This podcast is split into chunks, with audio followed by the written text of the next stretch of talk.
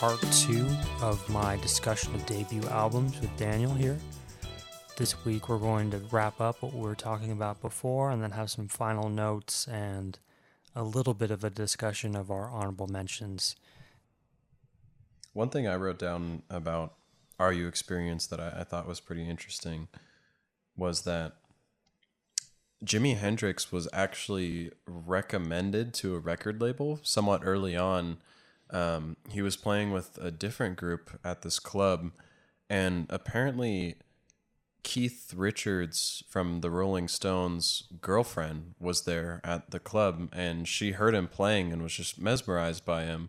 And so she struck up a conversation with him and ended up introducing him to either I think it was the manager or one of the executives of the record label that the Rolling Stones were attached to and they rejected him. Like Really? imagine They're just saying no to possibly the best guitar player of all Yeah, time. Yeah, exactly.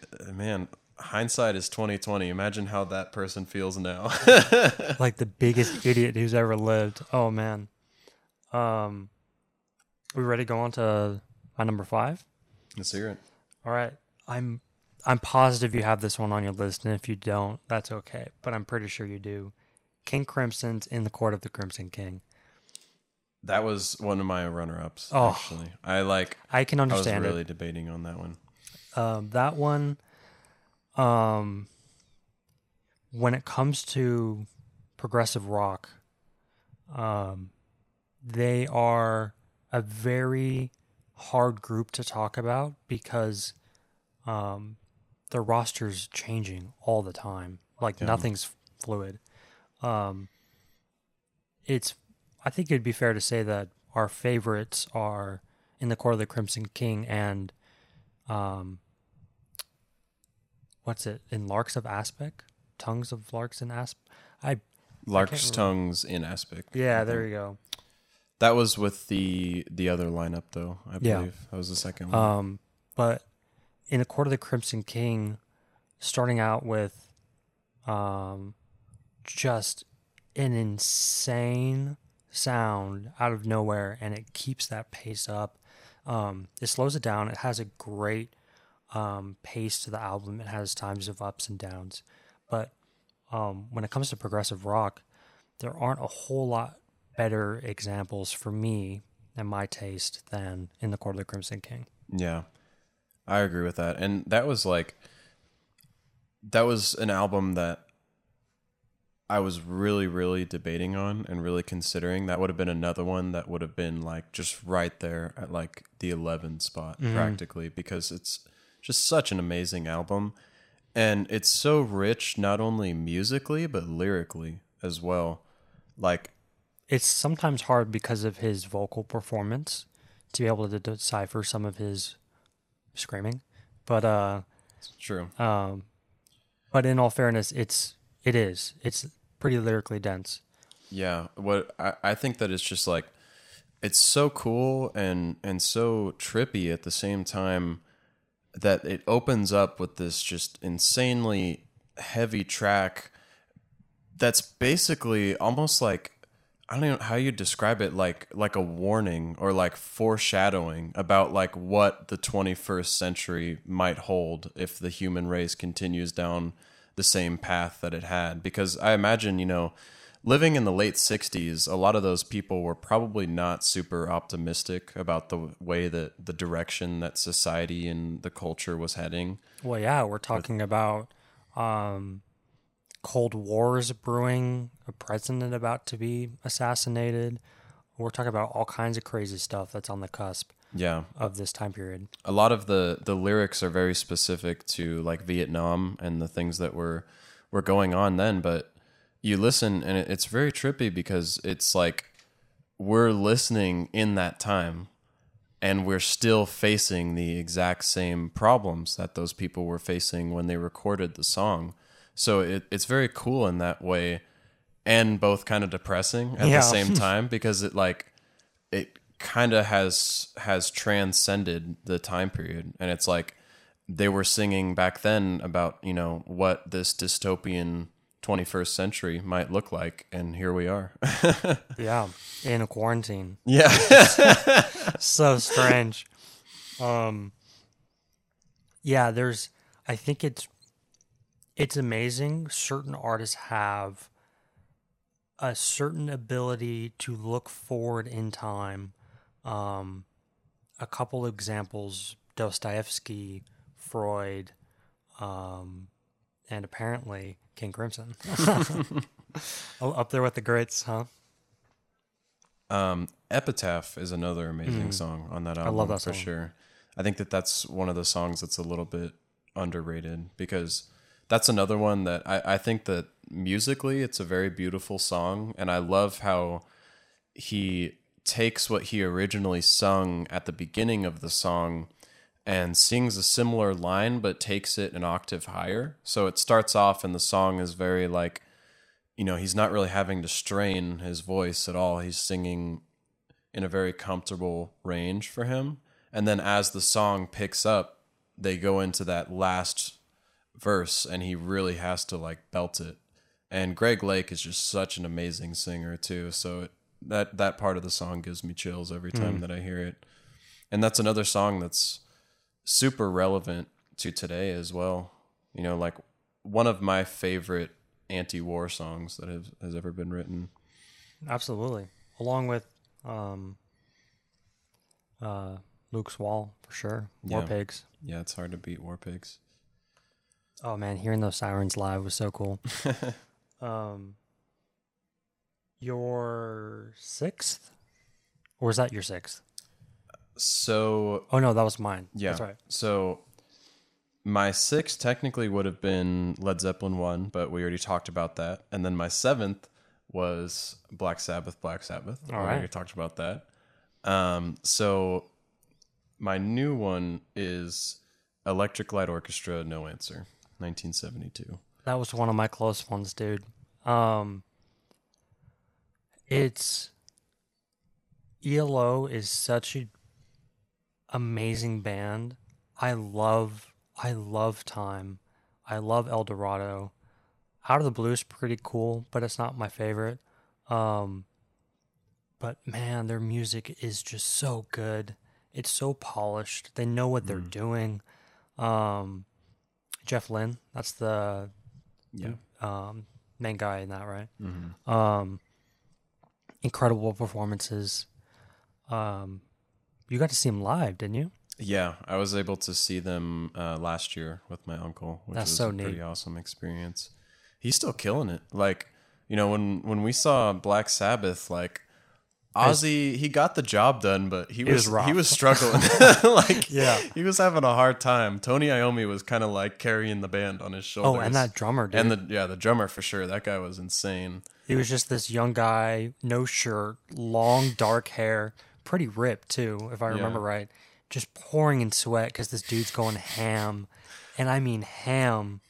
Oh man, It's one of the only times that my attention has been completely kept over a drum solo. Oh, it was like sure. a 10 minute drum it was solo long. too. yeah, But um but yellow. yeah, I, I had to put no answer on my list because this is another case where th- I, I wouldn't even put no answer as close to being my number one ELO album, but it very much shows the direction that they wanted to head in. I think that they, they kind of figured out their sound kind of early on, where I, I think that um, Jeff Lynne had a pretty clear vision of how he wanted to incorporate less traditional instruments into kind of like a, a rock sound and you can definitely hear it in in the first album and one thing i read about that i thought was pretty interesting as i was kind of researching for this podcast was that i knew that jeff lynne was inspired by the beatles but i, I didn't understand like to the extent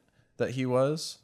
Um, in an interview, he said that like their original idea for the band was to quote pick up where the Beatles left off, and I thought that that was just so interesting because you can kind of hear it. I mean, granted, the the Beatles never really incorporated too much of like an orchestra element to their Yeah. songs, but there was definitely that influence was there for sure because they did tend to, uh, especially you know, obviously later on after Sergeant Pepper's and that whole period in time, like after Revolver and stuff like that, they were kind of heading in a similar direction where they were like taking more traditional like rock structures of songs and adding on way more instrumentation and things that Yeah. you wouldn't normally expect.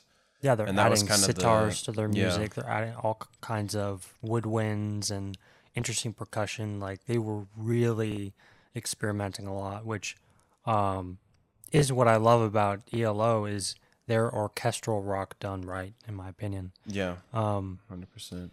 it's um and this is the hottest take I've made on this podcast yet, but um they are orchestral rock done right and the fact that Queen is in that same category, some people put them in that category, is a disservice to ELO because ELO is they're in their own league.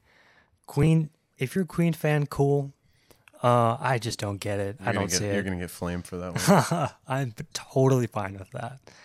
Um, I'm not gonna judge you for liking Queen. Actually, scratch that. I will judge you for liking Queen.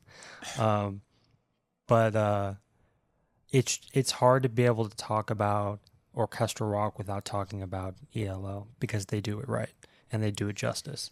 Yeah, I, I think that Jeff Lynne did an amazing job throughout his career of like making each song and each album very epic and Hmm. huge without it being like overkill where Yeah. it kind of sounds like they're they're trying too hard or like almost going into like musical theater you know No, for sure. Um, I really respect that about them. Their music, it seems like it comes to them so easy.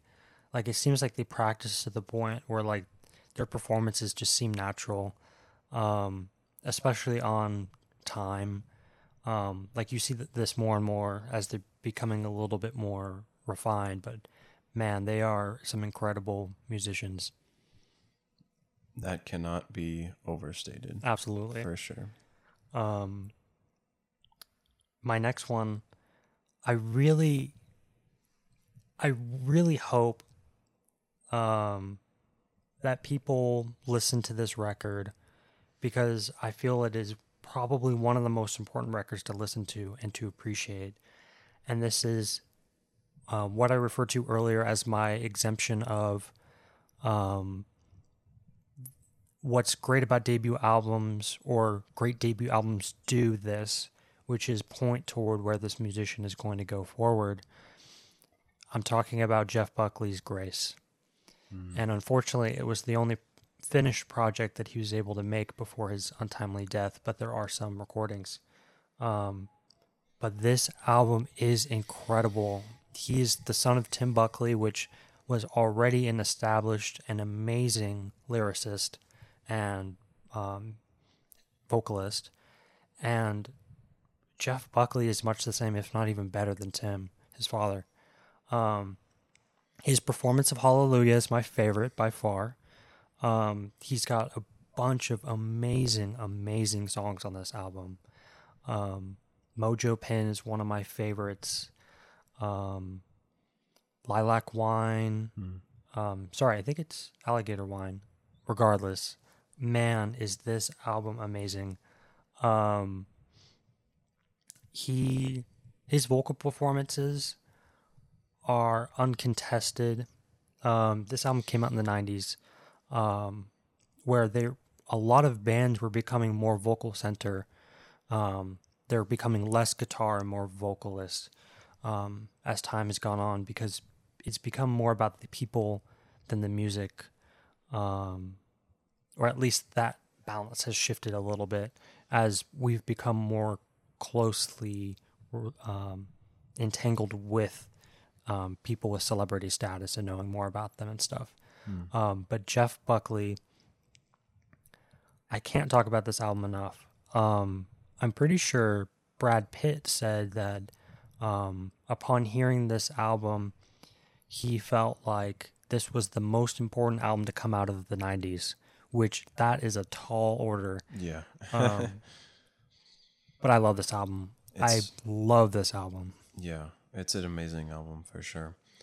It's almost like it's almost somewhat fitting that Jeff Buckley would pass away before he could produce any more works because and uh, the fact that the album is called Grace as well cuz he really graced this earth with those songs that Absolutely. he produced like you listen to and obviously hallelujah is the kind of trite song from the album that everybody tends to know Yeah. but It doesn't It- take away from how amazing it is, though. no not at all and like if you i encourage everybody to put on some good headphones and i mean listen to all of the albums that we Yes. talked about for sure but like you put on some some good headphones and kind of clear your mind of any preconceived expectations that you have and give that song a listen and you're gonna you're gonna feel something i can guarantee you that like Absolutely. even with how many times i've heard that song it's hard to listen to it and not get choked up because Honestly, his, his- performance is so vulnerable. It's so powerful. it's incredible It is. There's no better word to, than to say. It's just it's so incredible. Yeah, and he's one of the definitely in my my top favorite vocalists of all time Absolutely. because he had a way of doing that. Like his voice is so powerful, but he's also so unafraid to be very very vulnerable and let all of that. the nuances in his voice come Yeah. out, and that's what just gives him such an amazing sound, such an amazing tenor. It's um it is a shame that um, we only have bits and pieces of his following record, but um, the fact that we have this alone is enough. It's more than enough. Yeah. Um, I think that that's what I was what I was trying to say earlier. Like, even you know, ima- I, I can't imagine the music that he would have gone on to produce had he not been tragically taken from us early. But that being said, like the fact that he even gave us this album at all is is a very very beautiful thing and and that's all that we needed i think you much know? agreed. Um, we're gonna try to keep uh keep moving here, but that this album, it's if you've only heard Hallelujah, you're doing yourself a disservice because you need to hear what also he can do. Um, but Hallelujah, of course, give it a re-listen. Try to, as Daniel said, um, go in with a clear head. Don't don't go in um, trying to sing along, clear your mind, and really, really try to give it a listen. Listen to him. Listen to the music. Um, who's your eighth, right? uh i think this is technically nine on my list because you you had so many of mine already. Yeah. um i think this is on your list as well but my ninth is boston That one is one that didn't make the cut. did not make Did the cut? not. I know. I changed it at the last minute. wow I know. Because I had to. I had to put something else on because I every other album on this list is rock, so I had to put something else on of one of my favorite debut albums. Um, I was just like, screw it. I'm I'm putting all rock on here. Yeah. like, well, also you thought it was only sixties and seventies, so what other option did you have? very true. Um, but yeah, Boston, Boston. We talked about it a little bit. Um, this album is nuts. There's no other way to put it, really. I mean, I want you to imagine yourself in 1976. You're on your way to work, maybe on your way to school, and you turn on the radio and you hear more than a feeling for, for the first time. And that would have been the experience of people that were just buying the album as well, because that's the the title track on it, the first song that you'll hear. And I mean, it's such a great introduction into the album because I think a lot of people kind of discredit Boston because it, it's kind of dad rock, you know?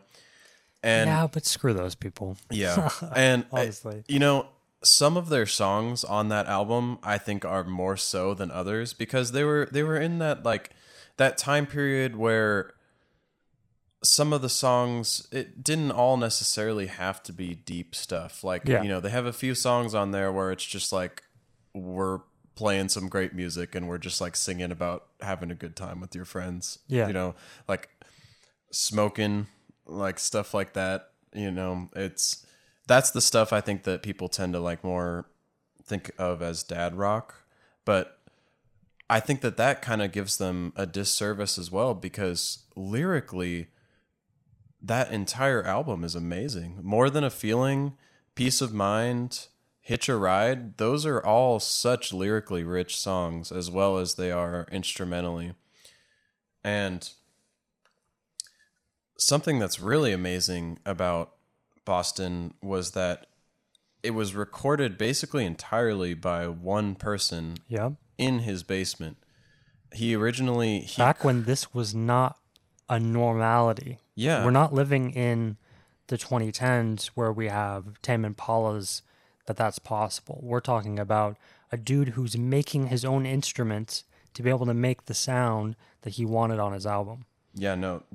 Tom Scholz was he was something special. I don't even know how else to describe it. He was um, he had a master's degree in electrical engineering, and he created a basement studio for himself, and a lot. The majority, actually, of the instrumentation and the vocals and everything that you hear on that first album was recorded on an eight track in his basement Which is so incredible. it's amazing because the sound quality is pristine. Like even today, it holds up so well. It does. It's a wonderful, wonderful listen.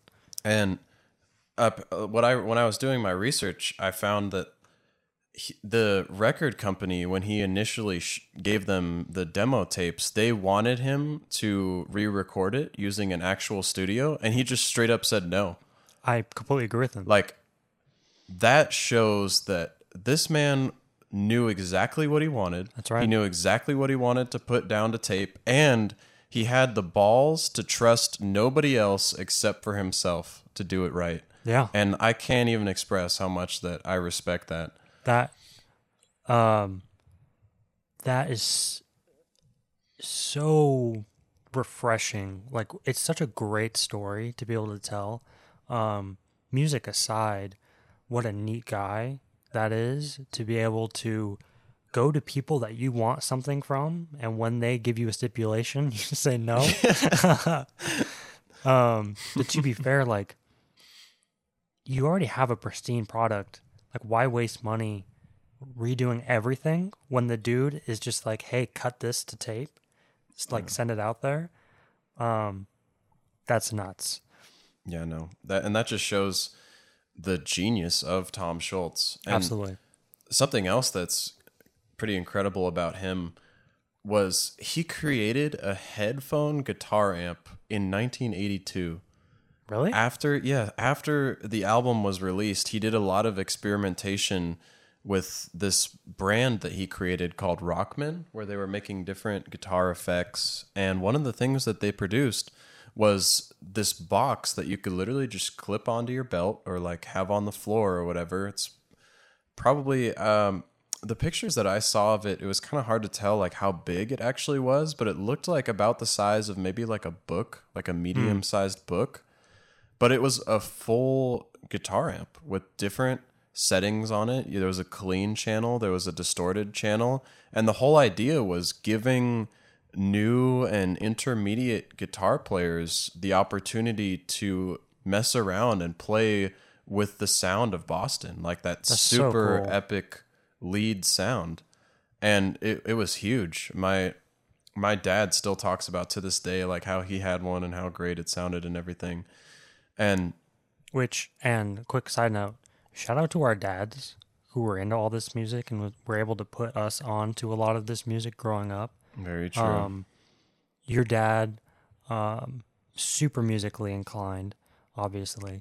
Um, not obviously to people listening, but um, and then my dad is just um, a sponge when it comes to anything that's informational at all. So, um, Yeah, and something that shows just how groundbreaking and amazing that album was and some of the songs off of that album. Um, I'd mentioned this to you before, but obviously the podcast listeners don't don't know this.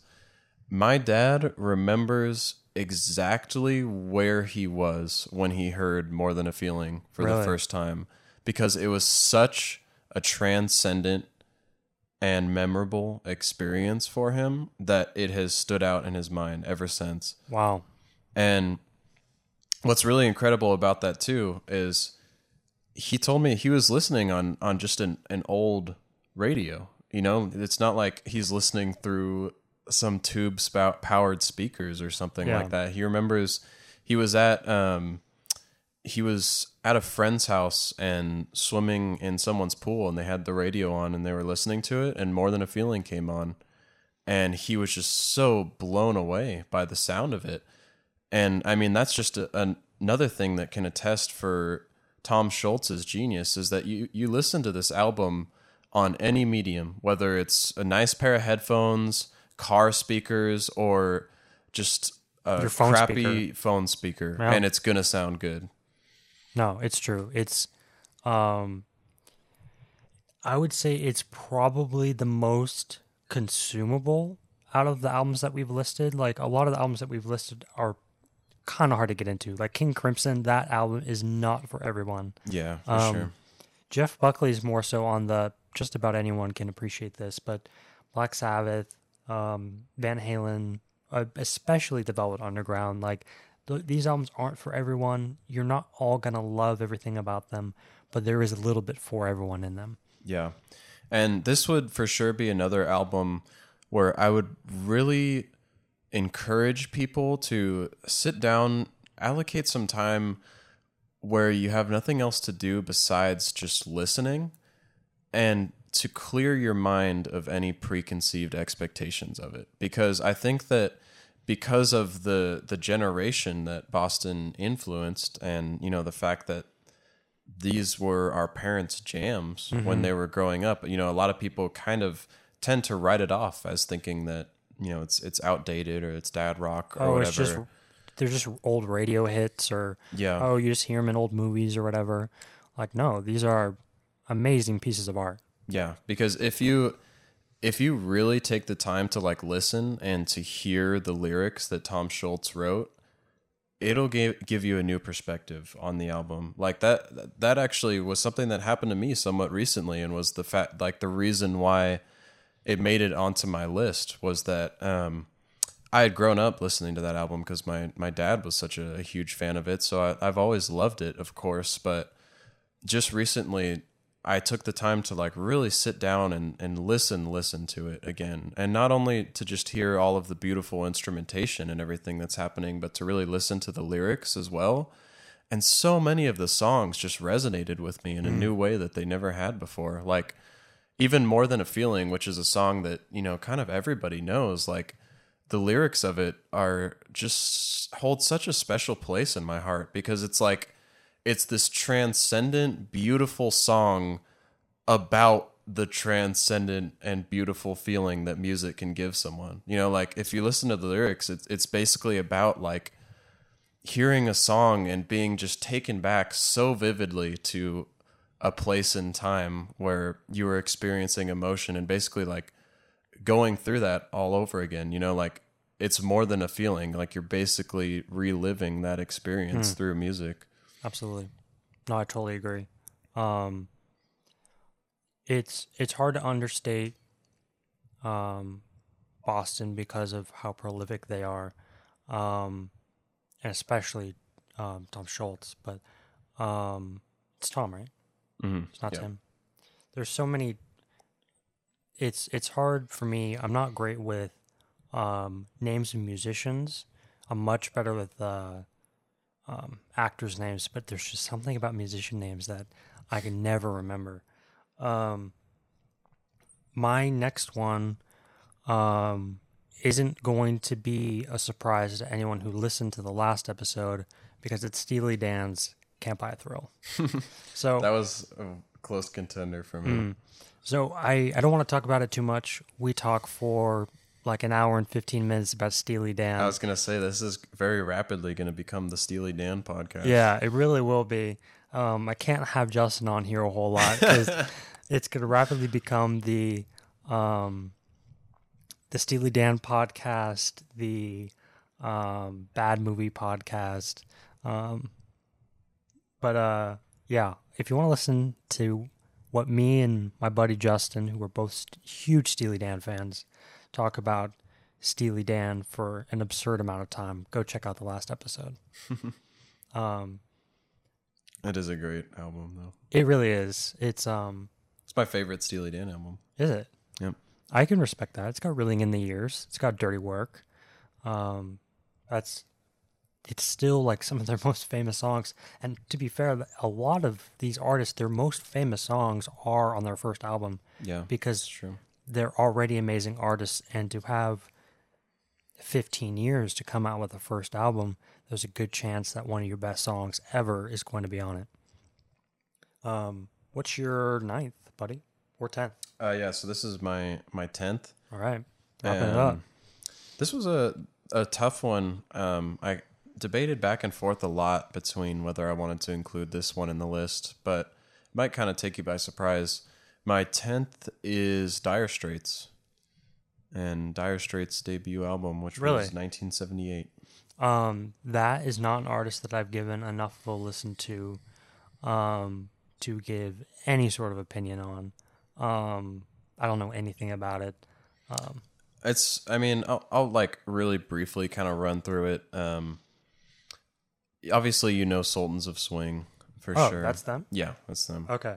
Um, and that was Sultans of Swing was on that album as well as amazing tracks. Um, Tunnel of Love, I believe, is what it's it's called. That's one of my favorite songs on there. Is Water of Love? Water of Love. That's what it is. I was like, is it tunnel or water?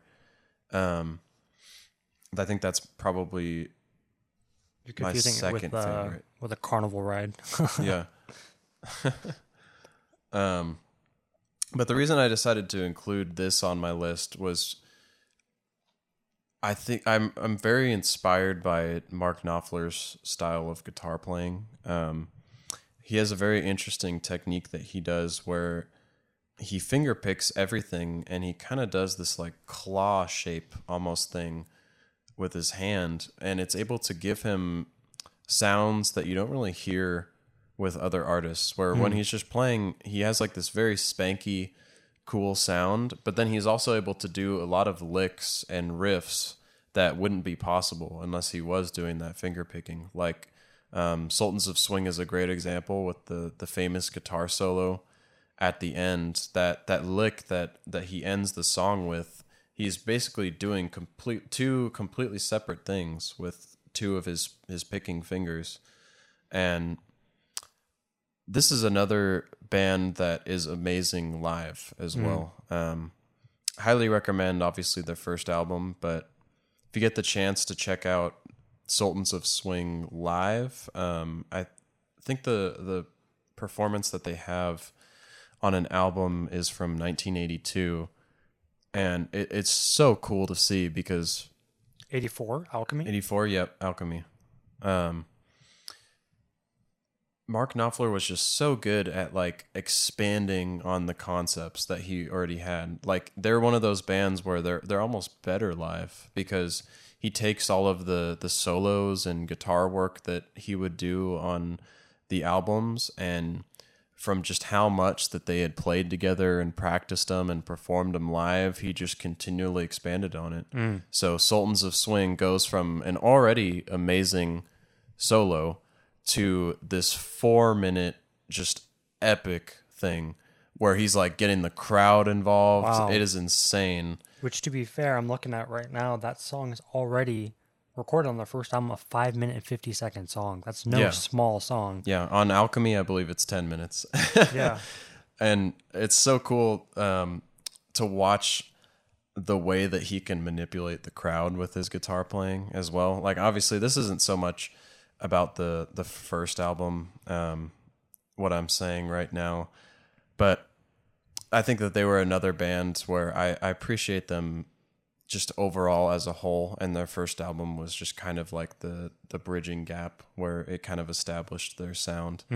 Um, but you watch them live, and once they get to the solo, they completely cut out except for a piano that's playing the the chords, and the crowd claps along, and they don't stop throughout the entire four minute That's solo. so cool. Which is the coolest thing that I've ever seen. Like as a, a performing artist, especially like trying to get a crowd to clap along for any period of time Yeah. that is longer than 30 seconds No, really. is the hardest thing that you will ever realistically like you get 15 to 20 good seconds and then it's like it's just that awkward who was it? Um tom brady clap. You know what i'm talking about? Where he's like looking like he's washing his hands? Yeah. um oh man. Um but yeah i'm gonna have to give that more of a listen. I know um i was looking at their list. I know some of their hits but um dire straits is an artist that has kind of flown under my radar. Yeah. I, I would check them out for sure. I, definitely. I dig them a lot too because um, they're not so much traditional rock. Um, they would de- they could definitely be considered rock, but they have a lot more influences in there. You can tell they're inspired by everything from blues to jazz to folk. Oh, you And got me kinda- right there. Those are my big three. Yeah, it's definitely worth a listen. All right, I will. Um, my last one on my list is my only and arguably only um, non-rock album on my list, and it's MF Doom and Mad Villains and Madvillainy. um, Well, this is going to be my album that I I'm not going to be able to say very much. about. yeah, it's kind of kind of cool that we got this back to back. So it is, um, it's arguably the best and most important underground hip hop album of all time.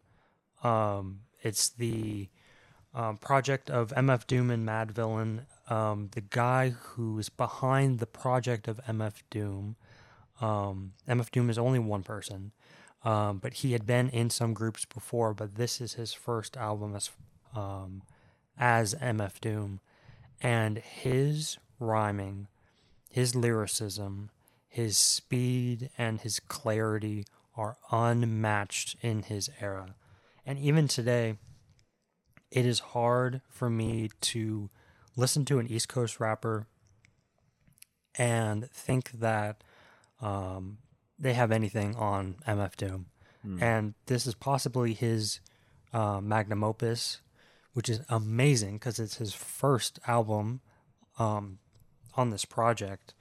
Um, but this, it's really hard to talk about MF Doom because he is such an odd guy. Um, for example, he doesn't do his live shows. Like if you see an MF Doom show, it's not him. It's one of his buddies wearing his mask. Interesting. Yeah. So, um, but that's the whole thing. It's MF Doom. It's a character. He um, is super comic book influenced. A lot of his stuff is about how he's a super villain. I remember you mentioning that to me before. Yeah, um, which is really quite unique.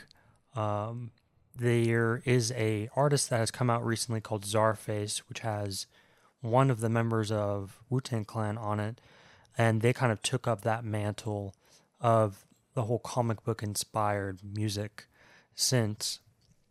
And um, interestingly enough, MF Doom was able to do a project with them fairly recently. It's called Czarface, Czarface meets Metalface and it's incredible. If you like hip hop, if you like East Coast rap, um, it's definitely worth a listen. Um, obviously, it's explicit as hell. so, and he talks about some some pretty brutal stuff, but um, it's what you expect of of a New Yorker. I think he's from Brooklyn. Um, it's nuts. If um, there's all kinds of, and this is one of people's favorite things to do. You can look on YouTube anywhere on this album, Madvillainy.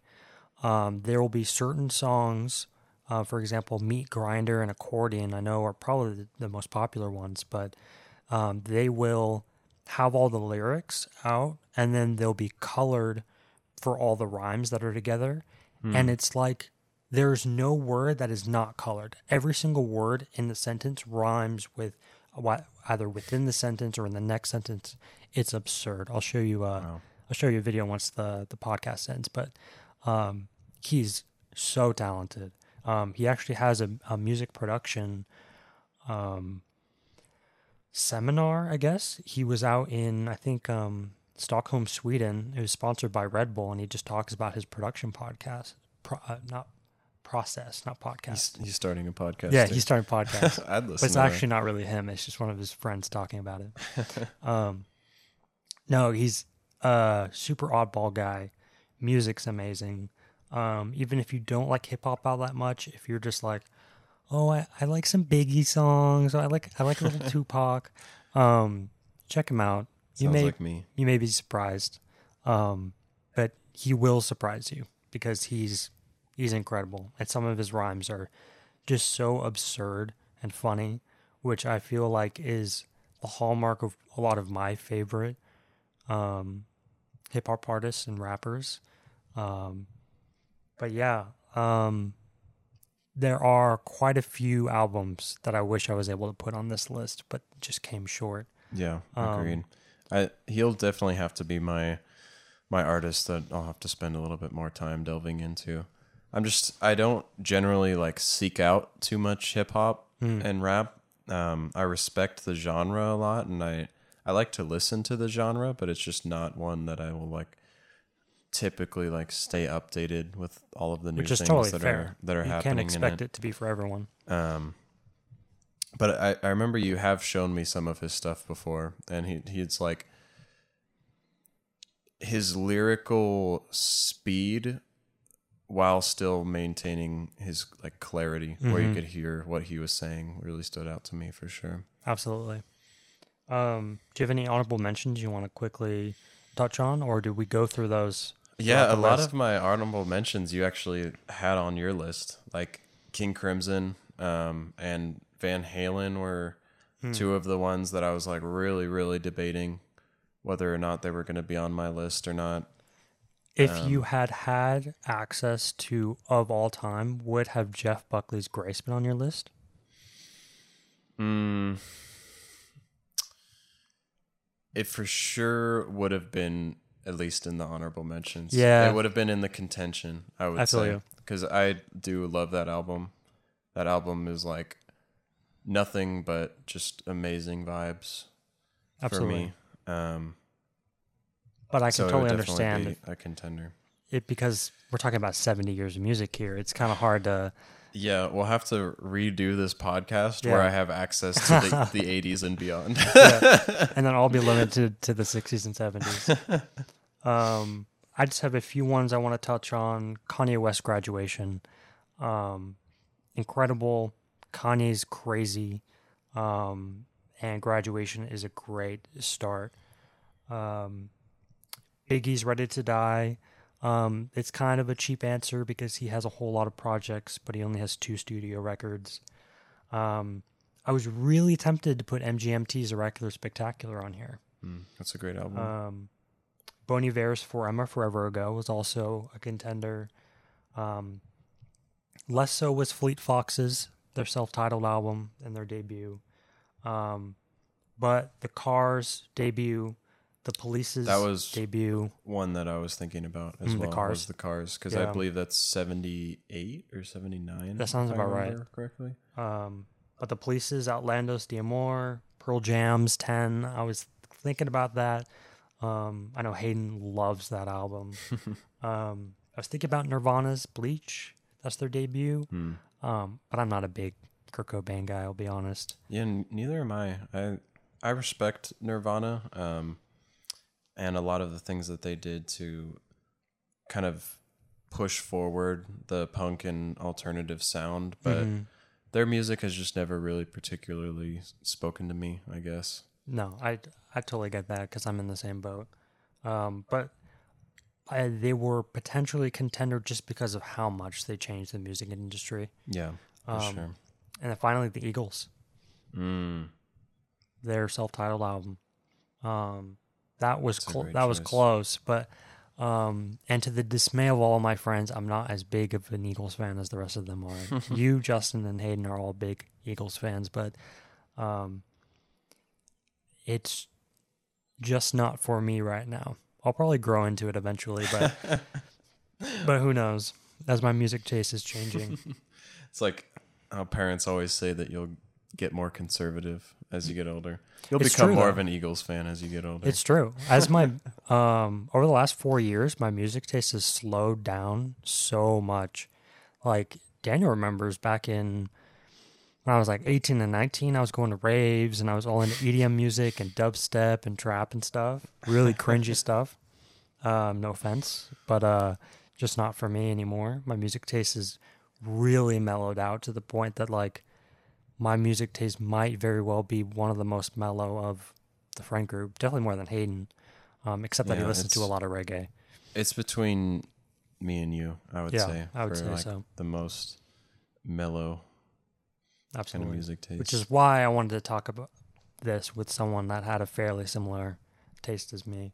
Um, but last thing to wrap up with, I looked up the top three highest grossing debut albums of all time, and I wouldn't have picked any of them. I would have never even Hmm. thought of them as being the highest of all time. Um, but one of them sold 25 million copies and the other two sold 30 million copies. Um, do you have any idea of what they might be? of all time. Um. One's an alternative band, one's a pop singer, female, and one is a um, rock band. But none of these have been listed on the list, on either of our lists. A female singer. Yep. I want to say Taylor Swift. Mm-mm. 90s. 90s. 90s. 90s, early 2000s. Oh, I don't know. I have no idea. She's I'll- known for a lot of controversy. Is it Miley Cyrus? No, a little earlier. That's right. Miley Cyrus was later on, huh? Yeah. I don't know my 90s that well. I was going to for the alternative one, I was going to guess Nirvana, Mm. but I don't I don't It's think not that's right. no. Um, it's Britney Spears, bro. Britney Spears, Oh, okay. baby, one more time. 20, 25 million copies. That is insane. Um, It's a great album. yeah, it's phenomenal. You should check that one out. Um, then we have Linkin Park's Okay. hybrid uh, That theory. ma- that does make a lot of sense. yeah, I would like I would think it would be a band like that where Yeah. it would be like either, a Green Day. I was going to say Green Day. That's why I said Nirvana was because like Nirvana was kind of around the time period where that kind of style of music was entering into the mainstream. Yeah, like the we haven't seen numbers like this ever popular. Um, and then tied with it is Guns N' Roses' debut album, Hmm. Appetite for Destruction, Wow. which I would have never expected. I didn't know that they were that popular. I thought they Guns N' Roses is huge.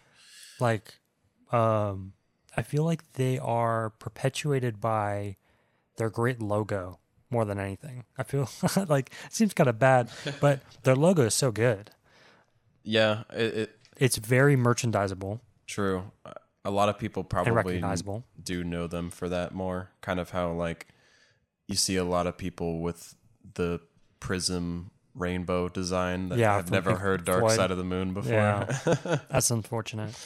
Um, but they also have great songs that like have potential that are um like for licensing. Like they have Welcome to the Jungle. Like yeah. that's one of the most ultimate like cash grab songs like and i'm sure it wasn't intended to be but it's ended up being i'm sure incredibly profitable to them Yeah.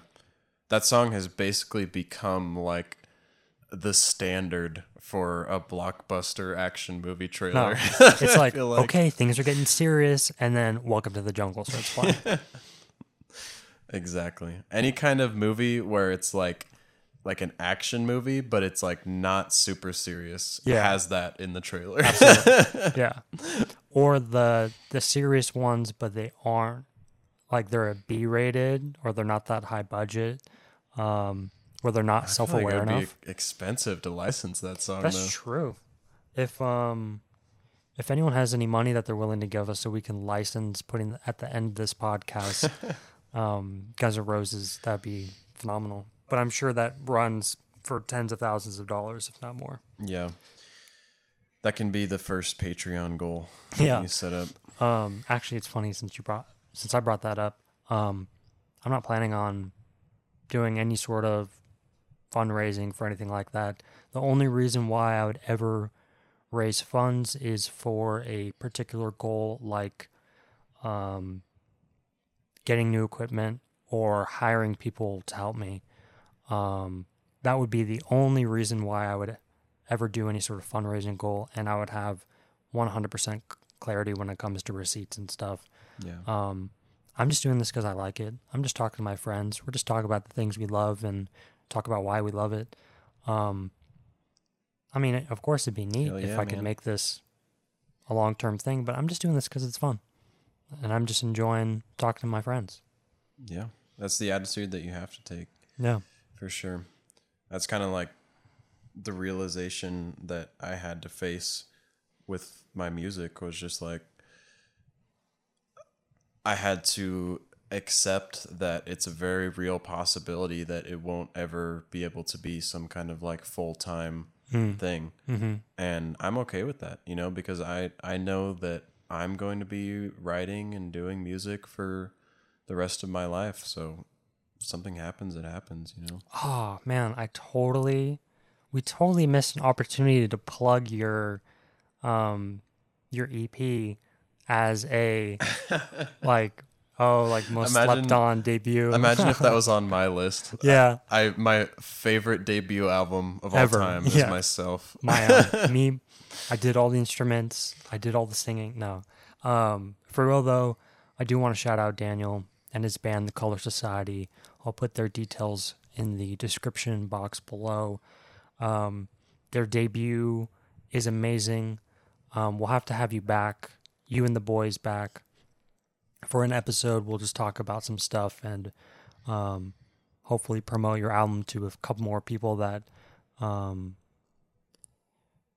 probably wouldn't have heard it otherwise, which is pretty cool. Yeah, Um, sounds great, man. Yeah. So whenever you guys are releasing new stuff, let me know and we'll totally have uh have an episode talking about whatever music, movies, books, poems, whatever. It's coming. It's coming. We're in the works right now, so hopefully soon. Awesome. Well, bro, it's been a pleasure. Um, Always a pleasure, my friend. it's been it, I this might be my favorite one so far. Um, I do have a fair number of planned shows um, that are in the works, but I could not stand waiting to do this one because I so wanted to do it. I just wanted to know what your list was. um, we didn't talk about our lists ahead of time. Yeah, this was all Um, blind. This was all blind. I wanted like a genuine sort of reaction, um, and for us to be able to put some stuff that um, maybe the other person forgot, or um, then have great discussions on the air while we're talking about why we chose one or the other. But thanks, buddy. Love having you. Yeah, thank you, man. I'd love to come back sometime. I'd love to, like I said, you should do an episode with some of the other members of the gang, or maybe we could do a group episode sometime. Yeah, that'd be wild. Everybody on, that'd be awesome. Would love to. Yeah, Nate, if you listen to this, Shane, buddy, you want to come on? Text me uh, a topic, or maybe you can pick. I'll send you uh, a couple that I think are pretty neat, and then uh, let's talk. Well, thanks for having me, man. Thank you. All right, everybody. Thank you for listening. This has been a long one. Um, we may actually have to cut this one in two pieces because no one's probably going to listen to a two-hour-long podcast. Um, and oh my gosh, I'm so sorry, Harrison, for this. But uh, buddy, take care of yourself. All of you, uh, listen to some good music. Um, we may not have touched on the things that you like the most, but these are the ones that we do. If you haven't heard of anything, maybe give it a shot. Um, if you like it, cool.